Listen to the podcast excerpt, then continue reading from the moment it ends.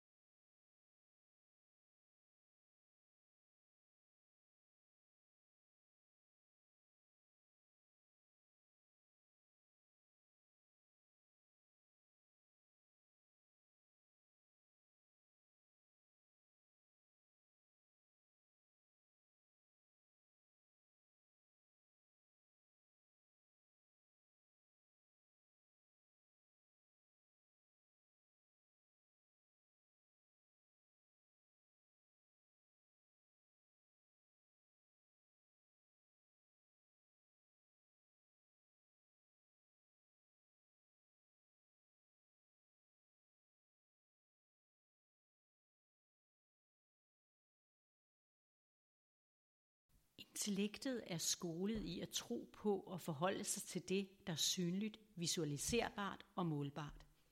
Det er ofte svært ved at forholde sig til det usynlige.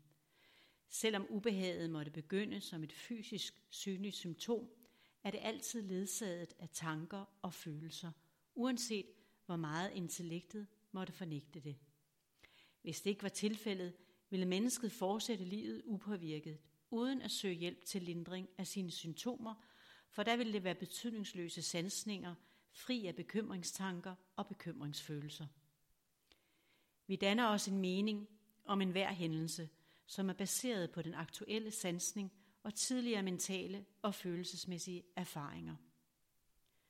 Sammenhængen mellem tanker og følelser og sansninger kan påvirkes anatomisk og fysiologisk og energetisk, foruden at det kan erfares på egen krop. Ganske ofte hænger det sådan sammen, at tanker og overbevisninger og ledsagende følelser er det, der går forud for det fysiske symptom, inden det bliver synligt og mærkbart. Tanker er subtile energier, som vi sjældent er bevidste om. Disse usynlige energier aktiverer et kemisk og hormonelt respons, som vi sjældent mærker, før det har stået på tilstrækkeligt længe, til at det bliver mærkbart og eventuelt synligt og målbart. Symptomudvikling er således en proces, der oftest udfolder sig gradvist, indtil det bliver fysisk, synligt og mærkbart. Selvom den anatomiske og fysiologiske og energetiske sammenhæng mellem krop og psyke kan iagttages og erfares, så er årsagerne til opståen af symptomer og sygdom meget mere kompleks. Vi kan beskrive de fysiske fund og de fleste fysiologiske reaktioner, men hvad der præcist udløser dem, er oftest ubekendt. Ofte er der mange samtidige faktorer, der skal falde i hak, for at et symptom og en sygdom bryder ud. Tænk på noget så tilsyneladende ligetil som en infektion, forstået som de symptomer, der ofte antages at skyldes en bestemt mikroorganismes tilstedeværelse i et symptomgivende organ, hvor denne mikroorganisme samtidig er påvist. Eksempelvis har læger en erfaringsbaseret regel, der siger, at til en bakteriel halsinfektion skal der som minimum være feber, halsrødme og synkesmerter. Er der ledsagende forkølelsessymptomer, er der igen en erfaringsbaseret regel, der siger, at symptomerne formodentlig skyldes en virus, som kroppen selv må håndtere, da antibiotika ikke virker her. Det er et lægeligt skøn ud fra lægelige erfaringer, for vi ved det ikke med sikkerhed i den enkelte situation. Hvis man halspoder en tilfældig rask person, vil femogtyve procent af dem, der podes, være raske bærere af streptokokbakterien. Med andre ord bærer mange af os rundt på streptokokker, uden at være syge med synkesmerter. Det symptomfrie menneske skal naturligvis ikke behandles, da det i længden vil skade dets eget og vores fælles mikrobiologiske miljø. Vi kan i stedet minde hinanden om, hvad god personlig hygiejne kan gøre for at forebygge infektiøse lidelser. Når lægen poder en person med halssmerter, der samtidig er forkølet, kan et samtidigt fund af streptokokker være helt tilfældigt, uden at være årsagen til halsinfektionen. Derved kan vi komme til at overbehandle med antibiotika, der kan føre til resistens, som er det fænomen, der opstår, når bakterier og vira muterer som en modreaktion på det menneskeskabte våben antibiotika. En tiltagende resistens, som hele verden kæmper med lige nu, ved at opfinde nye våben og i mindre grad ved at forholde sig til den menneskelige faktor. Den menneskelige faktor er styret af angst og utålmodighed og en manglende viden om andre muligheder og komplekse årsagssammenhænge. Årsagerne til, at et tilsyneladende simpelt symptom som synkesmerter dukker op, kan være mere kompliceret end som så. Hvorfor får et menneske eksempelvis en infektion frem for et andet? Kan mikroorganismer måske være dem, der peger på problemet, frem for at være det egentlige problem, så vi bliver mere opmærksomme på vores eget generelle velbefindende? Hvordan vurderer vi, hvem der skal behandles med antibiotika, når vi samtidig ved, at kroppen klarer mange tilstande af sig selv? Der er mange influerende faktorer, som kan være værdifulde at reflektere over, inden vi griber til antibiotika og haster videre i livet på vejen til det næste eller det sidste mål. Når det bringes ind her på denne detaljerede måde, er det fordi bakterierne er en vigtig del af menneskekroppen i sin helhed. Vi lever i fredelig sameksistens med mange forskellige mikroorganismer. Det er helt individuelt, hvad der gør, at et menneske bliver sygt, mens et andet går fri, når begge lever i samme miljø og udsættes for samme påvirkninger, inklusiv mikroorganismer. Faktorer som stresstilstande, ernæringstilstande, tidligere erfaringer med mere, kan påvirke vores modtagelighed for en given mikroorganisme. Vi heler os forskelligt, og derfor er der også behov for forskellige behandlingstilgange. Nogle mennesker klarer infektioner uden antibiotika, andre har behov for antibiotisk behandling. Hver gang vi skyder med antibiotika, risikerer vi, at mikroorganismerne muterer og bliver resistente og skyder tilbage på os, hvorved der let kan opstå en krig og en ond spiral. Naturligvis reagerer de, fordi de her er en grund, akkurat som vi mennesker. Mennesket er tilbøjeligt til at se det menneskefremmede som værende mindre betydningsfuldt og underordnet i forhold til vores menneskelige eksistens. Det er en balance at orientere sig i dette felt, som kræver både erfaring og god intuition og selvansvarlighed. Jeg ved, vi kan gøre det bedre gennem større bevidsthed om det, der rent faktisk er og sker, så vi undgår at lade os styre af rutiner, bekymringer og de angstfulde historier, vi fortæller os selv og hinanden. Desværre er de fleste behandlinger og procedurer blevet standardiseret i troen på, at vi mennesker reagerer ens, og at læger kan kontrollere det komplekse. Derved kommer vi til at overreagere og overbehandle på tilstande, der skulle gå sin egen gang. Der er en dybere årsag til, at et givet menneske får en given lidelse, for derigennem at kunne erfare noget om sig selv, og få en dybere forståelse for sig selv og de livsomstændigheder, det befinder sig i. Derfor kan vi stadig gribe ind og behandle tilstande, der udvikler sig i retning af at være livstruende. Og det sker jo heldigvis sjældent og overvejende for mennesker, der i forvejen er sårbare. Samtidig kan vi arbejde på at gøre os mindre sårbare over for sygdomsprocesser ved at genvinde den indre ro og styrke egne ressourcer. Den ro, vi alligevel ofte må overgive os til, når vi oplever os syge, og som er nødvendig for, at en helingsproces kan begynde. Det handler også om at finde en passende balance mellem gøren og væren, uden at lade os presse for meget på de ydre og indre planer. Så ja, der er noget galt, når der påvises fysiske forandringer, og ja, der er også noget galt, når der ikke påvises fysiske forandringer, for mennesker responderer på noget og søger derfor hjælp for sine symptomer. Det er umuligt at være fuldt bevidst om alle de processer, der konstant forløber i kroppen, som eksempelvis processen, der regulerer en tånegls vækst, eller det at drømme eller tale i søvne, eller blive tiltrukket af et andet menneske. Der er så mange indre og ydre processer, som intellektet har svært ved at overskue, og det er tilbøjeligt til at tro, at det har styr på det hele, eller at det får det før eller siden, så er det kun et spørgsmål om tid. Men intellektet kan ikke forstå og forklare sig selv til fulde, da det er skabt ud af en større helhed. I bedste fald kan det erkende det. Når vi først begynder at blive mere bevidste om vores tankemønstre, vil vi opdage nogle af de tankemønstre, vaner og følelser, vi hænger fast i, og at vi det meste af tiden fungerer på vores automatpilot. Vi indfanges også lidt af det, vi tænker og tror og handler derefter. Tanker og teori er et. Noget andet er den erfaringsbaserede virkelighed. Det er samtidig helt naturligt at handle ud fra det, vi tænker og føler, så vi kan gøre os erfaringer, men det er først der, det bliver virkeligt.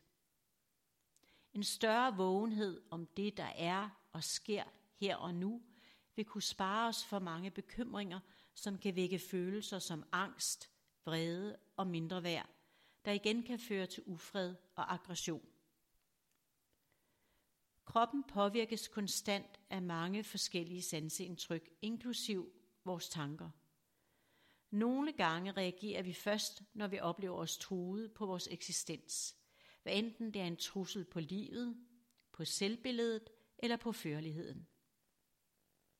Herudover er der alle de sanseindtryk, som giver velbehag, noget vi kan overse, hvis fokus overvejende er rettet mod at finde ubehag, fejl og mangler. Energetisk betragtet kommunikerer kroppen med vibrationer og responderer tilsvarende med vibrationer på sanseindtryk. Disse vibrationer kan være i svingning eller ude af svingning med kroppen som helhed. Er sanseindtrykket ude af svingning med vores egen svingning, oplever vi en forskel og kan føle os adskilt. Kroppen kan selv tune ind på et sanseindtryk og komme i samme svingning som dette, hvorefter der opstår en oplevelse af forbundethed. Derfor kan vi opleve os et med tonerne fra et musikstykke, et dyr, et menneske, naturen, et billede med mere. Oplevelsen af adskilthed er ofte forbundet med angst og ubehag, hvorimod en følelse af forbundenhed giver velbehag. Når der er vedvarende ubalance i forhold til kroppens egen unikke svingning, forårsaget af forskellige eller måske overvældende mange sanseindtryk, kan der opleves ubehag, fysisk som psykisk, det vi kunne kalde symptomer. Ud fra en energetisk betragtning er følelser energi. Ud fra en naturvidenskabelig betragtning er følelser kemi. Og ud fra en psykologisk betragtning er følelser de tanker og ord, vi kobler til vores sansninger. Uanset hvilken betragtning man vælger, er følelser vibrationer, som påvirker vores fysiske krop. Vi kan være mere eller mindre bevidste om det, men oftest er vi ubevidste om, hvordan tanker og ord påvirker kemien, skråstreg energien i vores fysiske krop og giver anledning til sansninger, som vi nogle gange kalder følelser og andre gange symptomer og sygdom. Følelser og symptomer og sygdom har en tendens til at blive betragtet som permanente sansninger, selvom de i en vis forstand er lige så forbigående som alle andre sansninger, såsom en forbigående lyd og smagsoplevelse. Hvis sansningerne var permanente, ville vi ikke sanse dem, for bevidstheden i en menneskekrop sanser forskelle, så der er en lille sprække imellem en sansning og ingen sansning, som gør, at vi oplever forskellen og dermed sansningen. En sprække, som samtidig kan åbne for muligheden for at slippe en sansning.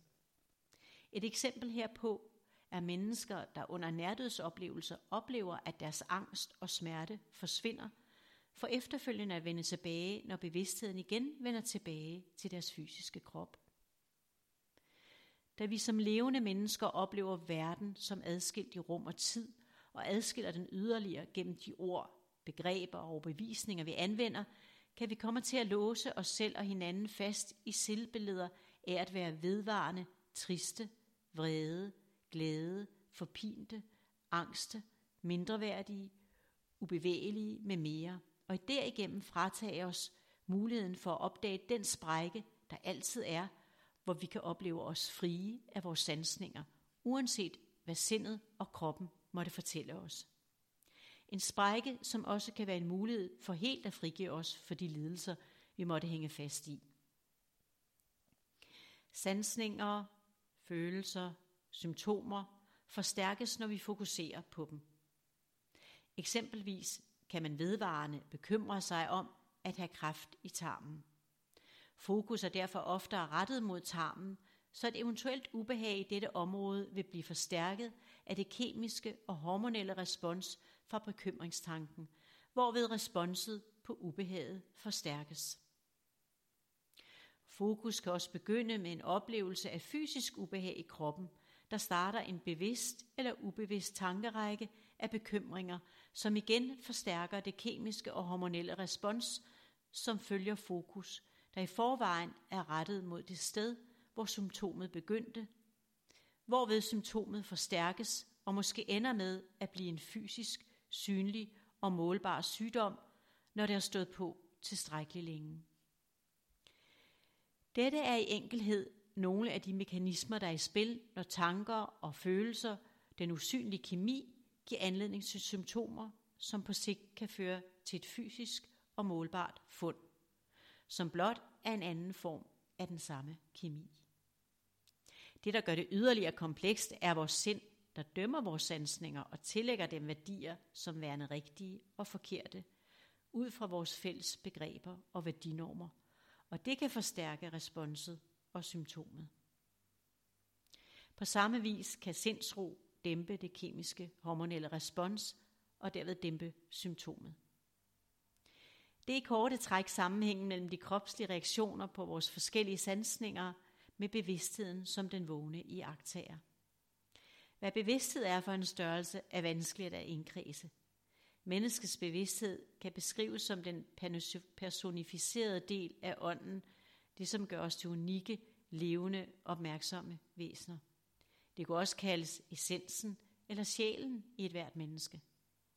Det er en energi, som kendetegnes ved det at være et levende, sansende væsen. Har man set et dødt menneske, er det tydeligt, at der mangler noget energi. Den energi, der giver et levende menneske dets varme og glød, og som kan initiere en bevægelse. Efter dødens indtræden af hele kroppen, med hjerte og hjerne og alle vores gener, der fortsat. Livets energien, livsenergien, bevidstheden er borte. Hvor den bliver af, vides ikke. Men som videnskaben har vist os, forsvinder energi ikke. Den omdannes blot til en anden energiform. Som isen, der omdannes til vand, til damp, til skyer, og måske på ny til vand og is. I den forstand er bevidsthed både et punkt og en proces. Ligesom et menneske, der er i evig forandring.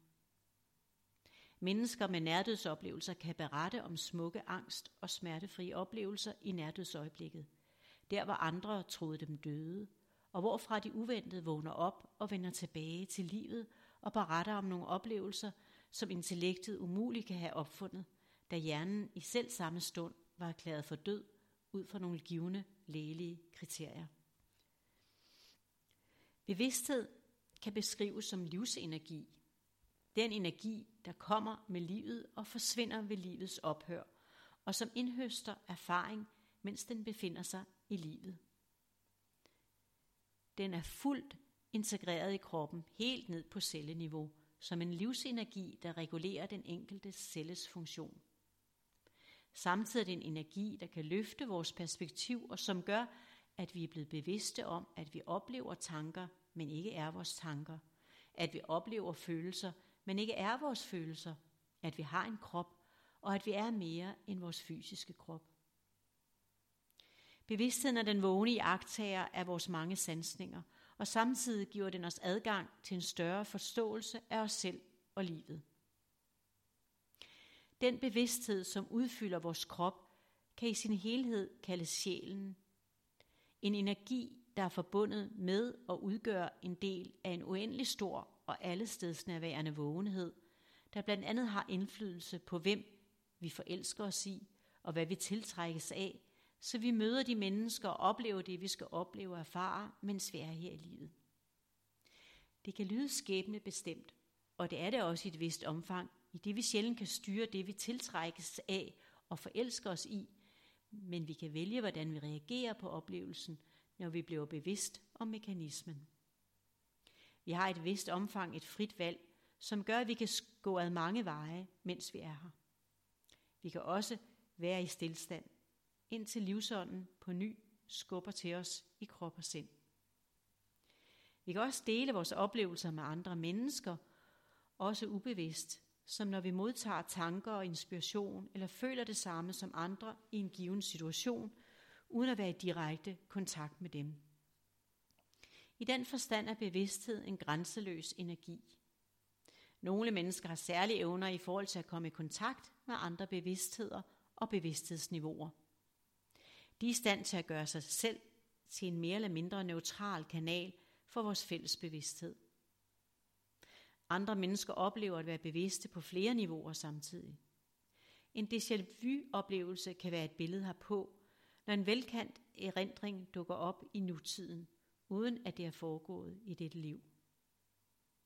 De, der evner at være på flere bevidsthedsniveauer på en og samme tid, fortæller, at tid er ophævet. Alt sker samtidig. Det er primært angst og vores intellekt med de selvbegrænsende forestillinger om vores menneskelige krop og dens muligheder, som er en hindring for, at vi kan bevæge os på andre bevidsthedsniveauer.